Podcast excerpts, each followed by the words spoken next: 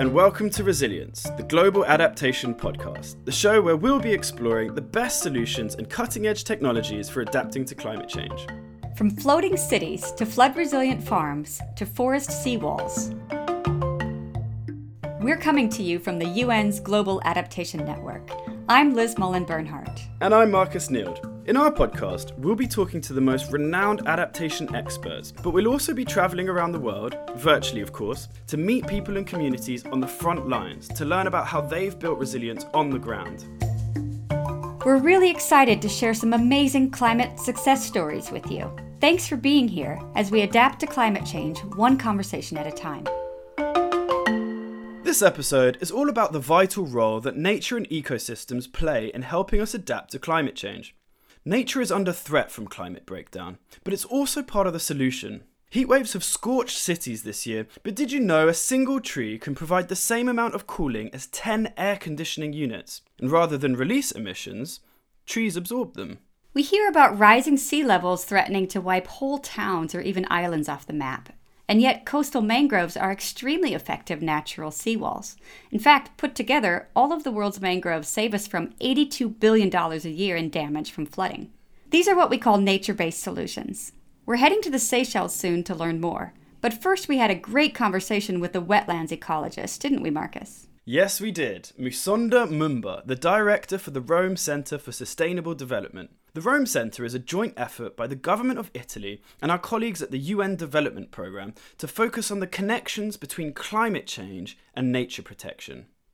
I grew up in the northern region of Zambia, a small town called Mansa, and it's really within the Congo Basin. So we have Democratic Republic of Congo on the border with Zambia. But this particular part of Zambia is also the lake region of the country. So as you can imagine, I'd be visiting all these places with my grandmother, with my dad, my siblings, my mom. In fact, our home was not more than 50 meters away from the river.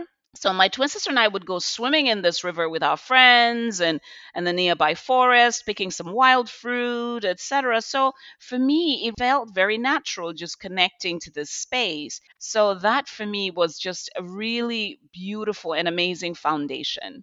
That's awesome. And it reminds me of my grandma's house on the shores of Lake Michigan. I grew up in a big freshwater ecosystem as well. And I love that story. Sounds like the life, to be honest. I have to say I'm slightly jealous of both of you. So Musonda, what excites you most about working in adaptation? You know, one time, in fact, I was actually in an airport and then I saw headlines on, I think it was a Newsweek magazine, and it says adapt or die. And it was kind of an awakening moment. I was like, oh my goodness. With the experience that I've had of just working in different communities, working across different countries, speaking to different people and realizing, you know, the changes they've had to make simply because of that 0.1 degree rise, changes in their local environment. It's been amazing, but also the curiosity around what can we do differently, and also the gender dynamic, what are women doing in this space, be it in a city or in a rural setting, and then also at the same time, the hopefulness of these individuals. This is really what kind of like really gets me going every day, and this excites me so much. It really reflects how I feel as well working in adaptation, especially what you said there about the hope. So nature is often described as a super solution to climate change. Why is that?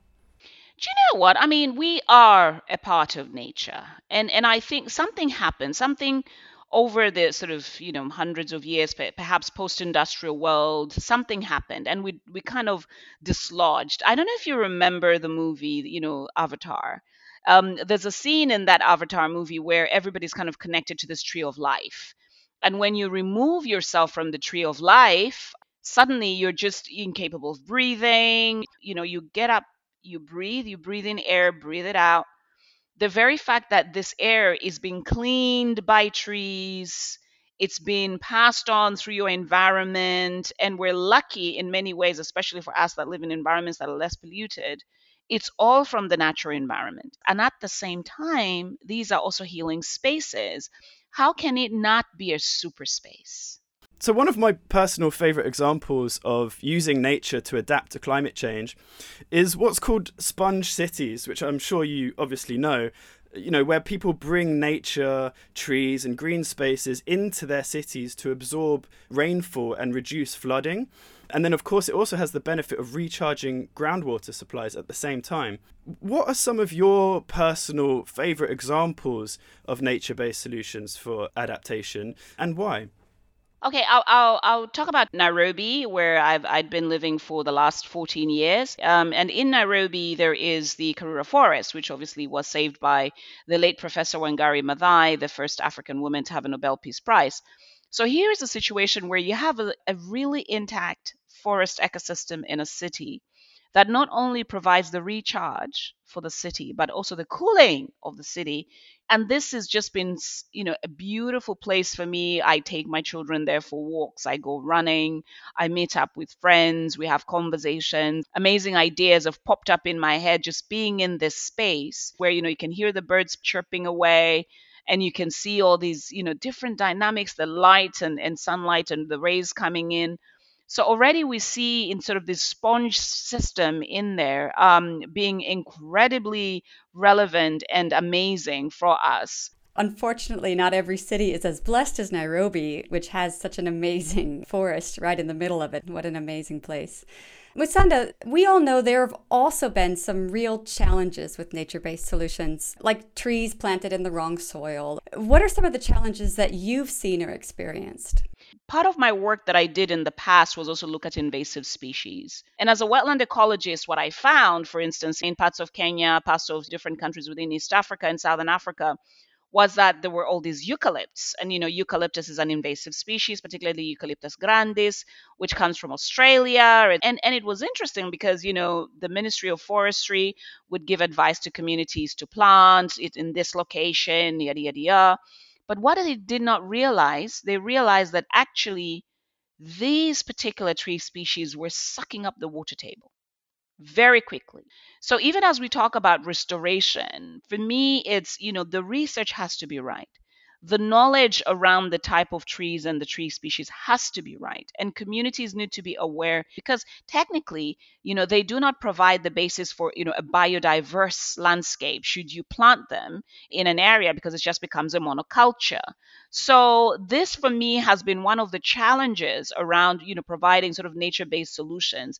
But also at the same time, I think one of the conversation areas that I had with a lot of many governments around the world was very much this finding the balance, because ultimately you also have to do a sort of a green-gray solution. I'll give you a classic case in point. We were discussing with the government of Fiji about doing a seawall. It was, of course, a combination of part of the coastal line would have mangroves planted, but another part near the port would need to protect the infrastructure for any, you know, surges and seawater infusion, et cetera, and all of that. So for me, it's also finding this balance because we cannot just tell people, no, you can't do that. No, the concrete, you cannot even have concrete over there. There has to be a justification why. And I think in my work and in my experience, I found that really insightful because these assessments were very necessary to be able to understand and not make those mistakes that could cause the maladaptation and basically give you all the bad effects that you are not anticipating.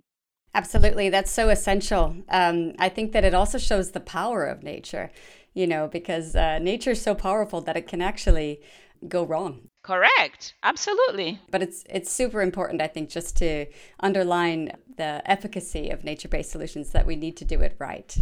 All right. So looking forward, what are the three biggest opportunities in nature-based solutions that you see?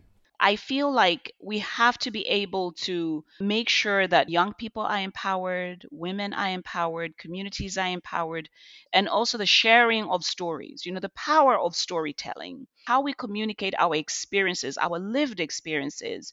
I'm sure, unless you're in Germany, the flooding that happened, these experiences, and it's so sad to watch these dynamics, but how do we understand the preparedness around that? So this the power of storytelling is very, very critical. Your experience and your understanding of how your world is changing.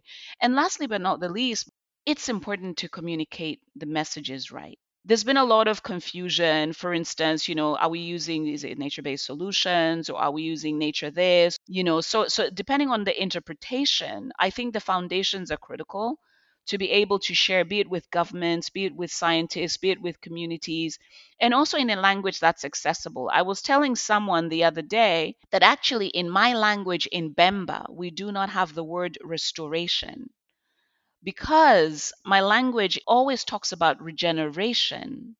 So even as you speak to people, let's encourage them that, you know, having a nature-based solution is really an ultimate act. Let's take care of nature now as is, and not want to say, oh yeah, let's just destroy it and then we'll see, we'll do something a little bit later and then make it recover. When you look at that resolution from the UN General Assembly, the word that came first was conserve, because it was conserve and restore where necessary. So in essence, of course, there are spaces around the planet that are very degraded, incredibly degraded. I mean, due to maybe agriculture or mining. Even as we're restoring these currently degraded spaces, there is no guarantee that it will come back to what it was. We don't even know the baseline. Let's start there. So the issue, therefore, is even in a 1.5 degree world, you could say, oh, I'm actually just going to plant trees here and shrubs, etc. But they could not grow, perhaps. We don't know. And this is where the challenge lies. So hence why that conserving is a very critical element. Forests and trees are generally the most talked about types of nature-based solutions, but my UNEP colleagues, well, mainly Liz, I have to say, tell me that the conversation around nature-based solutions is too often focused on trees and sort of neglects the role of wetlands. What's your take on that? I totally agree. You know, I was talking to someone about the Sahel. And of course, there's the amazing Great Green Wall of the Sahel, which is brilliant and amazing. And they were like, oh, you know, the Great Green Wall and the trees. And I said, hang on, just pause a minute there. The Sahel as an ecosystem is actually a mosaic landscape, of which predominantly it's a grassland and shrubland. And also it has one of the world's largest inner water deltas. And I've been to the Niger River Delta. It's spectacular. You can see this delta from space. And it's a beautiful wetland ecosystem. And in the middle of this massive dry land flows the Niger River. So for me, even as we talk about restoration, it's talking about the landscape, you know, the different ecosystems. And wetlands are so incredible and important. In fact, wetlands have been referred to as the lungs of the earth, because wetlands are the very good indicators in terms of, okay, how is the recharge happening for the river? Are you getting the right water supply? Is it clean enough? But also, is there a possibility that this river could dry? And even that level of degradation in a forest will have implications on a wetland ecosystem. And so it cannot just be about trees. Yes, a lot of people see more trees than they would see insects even, or worms. But all of this is connected. All of it is interconnected. Musonda, it's great to hear you raise the flag for wetlands. I know that you're a fellow water person, so you're a person after my own heart. You just mentioned the UN Decade on Ecosystem Restoration, and it's got a very ambitious goal to trigger a global movement for restoring the world's ecosystems, not just for nature's sake, but for also for the benefit of people. I guess the question we would have for you is, what role can the UN Decade on Ecosystem Restoration play in helping us adapt to climate change? You know what, Liz? The fact that this was passed as a UN General Assembly resolution was a massive milestone. Within the conversation of this decade, you realize that from that resolution, there's the discussion around the Rio Conventions, the Rio Convention on Biodiversity, Convention on Climate Change, and Convention on Land. Really, all three talk about why restoration matters. I think this decade provides an opportunity, back again to the example that I gave from the Sahel, of the importance of connectivity and the importance of adaptation. We cannot, and I repeat this, we cannot assume that with the changes on the planet, and we are living through a planetary emergency, we cannot afford to be sloppy. We cannot afford to even imagine that we can just leave business as usual. I think right now, the fact that we're seeing fires in Sardinia, here in Italy where I am, we're seeing fires in Russia, fires in the US, fires in Canada. I mean, This is unprecedented. How do we then adapt to these changes that are happening so fast, that are so daunting in many ways? I think this is also where back to the issue of agency. We're seeing a lot more youth voices at the table, with young people challenging older generations and saying, we need to do something. We need to, change our response to these issues. We need to stop dealing with the sort of fossil fuels. How do we phase out all of that so that we can be able to adapt better and also just reduce the warming on the planet? We're beginning to see these conversations happening. And then lastly, us here at the Rome Center, we've been supporting the G20 presidency. And just recently, they had the Environment Deputy Ministers meeting where they had the Climate Change and Energy Conference and Summit here. And the ministers are now calling out for more investments in renewable energies. We cannot afford not to do something. The time has run out. We cannot even say time is running out. It has run out. So the turning point is now. Back to that magazine headline, you either adapt or die. So let us not relinquish responsibility. And I think in building agency, but also building hope, we have to remember that we are citizens of this one planet. And really, it's important that you be part of the change, especially being part of the movement on the UN Decade of Ecosystem Restoration, #GenerationRestoration. We are the Generation Restoration. So it's quite exciting. What a powerful end. Thank you so much. Well, thank you for having me. It's been so amazing. Well, from Musonda Mumba in Rome, over to the Indian Ocean and the granite island of Praslin, one of the three main islands of the Seychelles. And the home of a really interesting biologist. Yes, the incredible Victorin Laboudallon. I actually met Victorin in the Seychelles back in 2019, and if you speak to people in the community, you'll discover he's somewhat of a local hero. Victorin's inspired generations of people in his country to plant trees.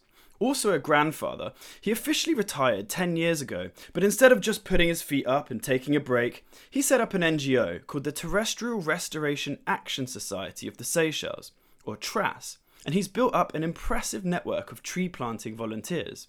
When we make the call, we have a lot of participations. Now, I quite proud to say that we got a nursery, biggest nursery for tree planting in Seychelles. Now we have above 20,000 trees is already ready for planting. That's so impressive. And I understand Victorin and the volunteers have planted 15,000 trees a year over the last decade. Stunning, right?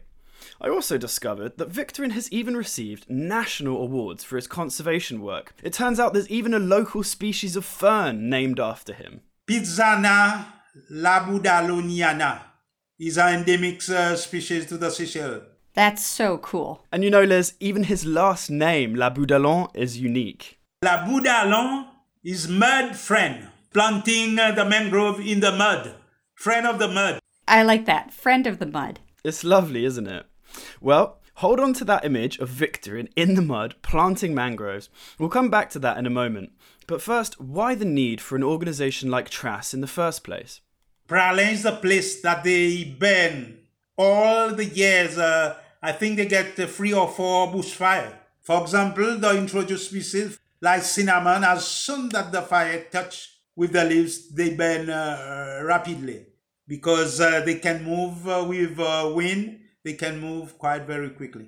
When we met in the Seychelles a few years ago now, you showed me around your own tree nursery and you explained to me how different types of trees offer different services when adapting to climate change. Are there any trees that you can plant as a solution for wildfire? They got one they call Tabebuia balida. It's a tree that they containing about 60% water in the leaves. They do not burn quickly. They must heat before they burn. Even they got some endemic trees we can grow that they can not burn as soon that they have fire. So could you tell us a little bit about the adaptation work that you and the TRAS Trust have been doing? We try to make our best to cover the islands of Praslin to stop the land degradation. If you see, they got some area, they got land degradation. The other area is quite green. Because if it's on a state land, as soon as they got a fire, the next year's coming, the government make effort to plant. But on the private property, they just let it be. Because we do not have a law that is said, okay, 1 year, 2 years, your place was bad, you must plant. Or you can contact trust and we can make arrangement and get sponsor. And if you go from the east to the north, you will see of the top of the ridge of the mountain was quite, they got nothing. They got just a small bush and they got a soil erosion. With the climate change, it's good to starting to replant trees on the mountain to stop the land degradations. Because in the time that we got bushfire, when it's raining, they take all the ashes, all the dust, they bring it to the river. In the river, if you do not have mangrove to use like a strainer to stop all the debris to go out at sea, everything washes away and go to sit on the surface of the reef. But that is the way where when the sun shines, the coral do not get light and they kill all the corals surrounding. It's tragic to think of corals dying out. But I love Victorin's description of the mangroves protecting both land and oceans. They act as a kind of strainer to stop the sediment before it's washed out to sea. Pretty cool. Let's hear more from Victorin about how mangroves protect us. Yes, if you have mangrove was growing in the coastal area, even they got a tsunami, you will see they do not disturb anything. Some species of mangrove, they can grow out at sea. Let's say about 20 meters out in the sea.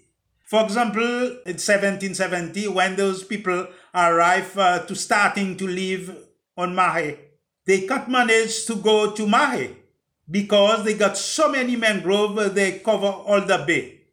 Even you do not see a lot of mangrove in Victoria in these days. In the past, they used to have a lot of mangrove growing. So let's say tomorrow, all the mangroves in the Seychelles disappear. What would happen? First thing, you do not have fish gone, crab gone, and you know that you do not have a nursery to nest the small fish. If you lost the mangrove, Seychelles definitively, they got no any other plants can repair this damage that the climate change. You better have the mangrove to do this job. The mangrove is number one for protection of the coastal. That is fantastic. That's fascinating then. So you're not just planting trees to tackle against coastal storms and coastal erosion, but also planting trees to hold back wildfire. Great. So one final question for you, Victor. What is the one message that you'd like to give to our audience? Okay. I get a lot of knowledge from the Seychelles. And I would like to share that with young generation because, for example, the person Armstrong that they managed to go on the moon is not him who's starting to take a rocket to go on the moon. They got people before that. I try to make sure what I got and I share it with the new generations before I close my eyes. Those are such inspiring stories there from Victorin Laboudallon, the Seychelles, and also Musonda Mumba in Rome. In our show notes, you can find links to their work, the Trass Trust and the Rome Center for Sustainable Development.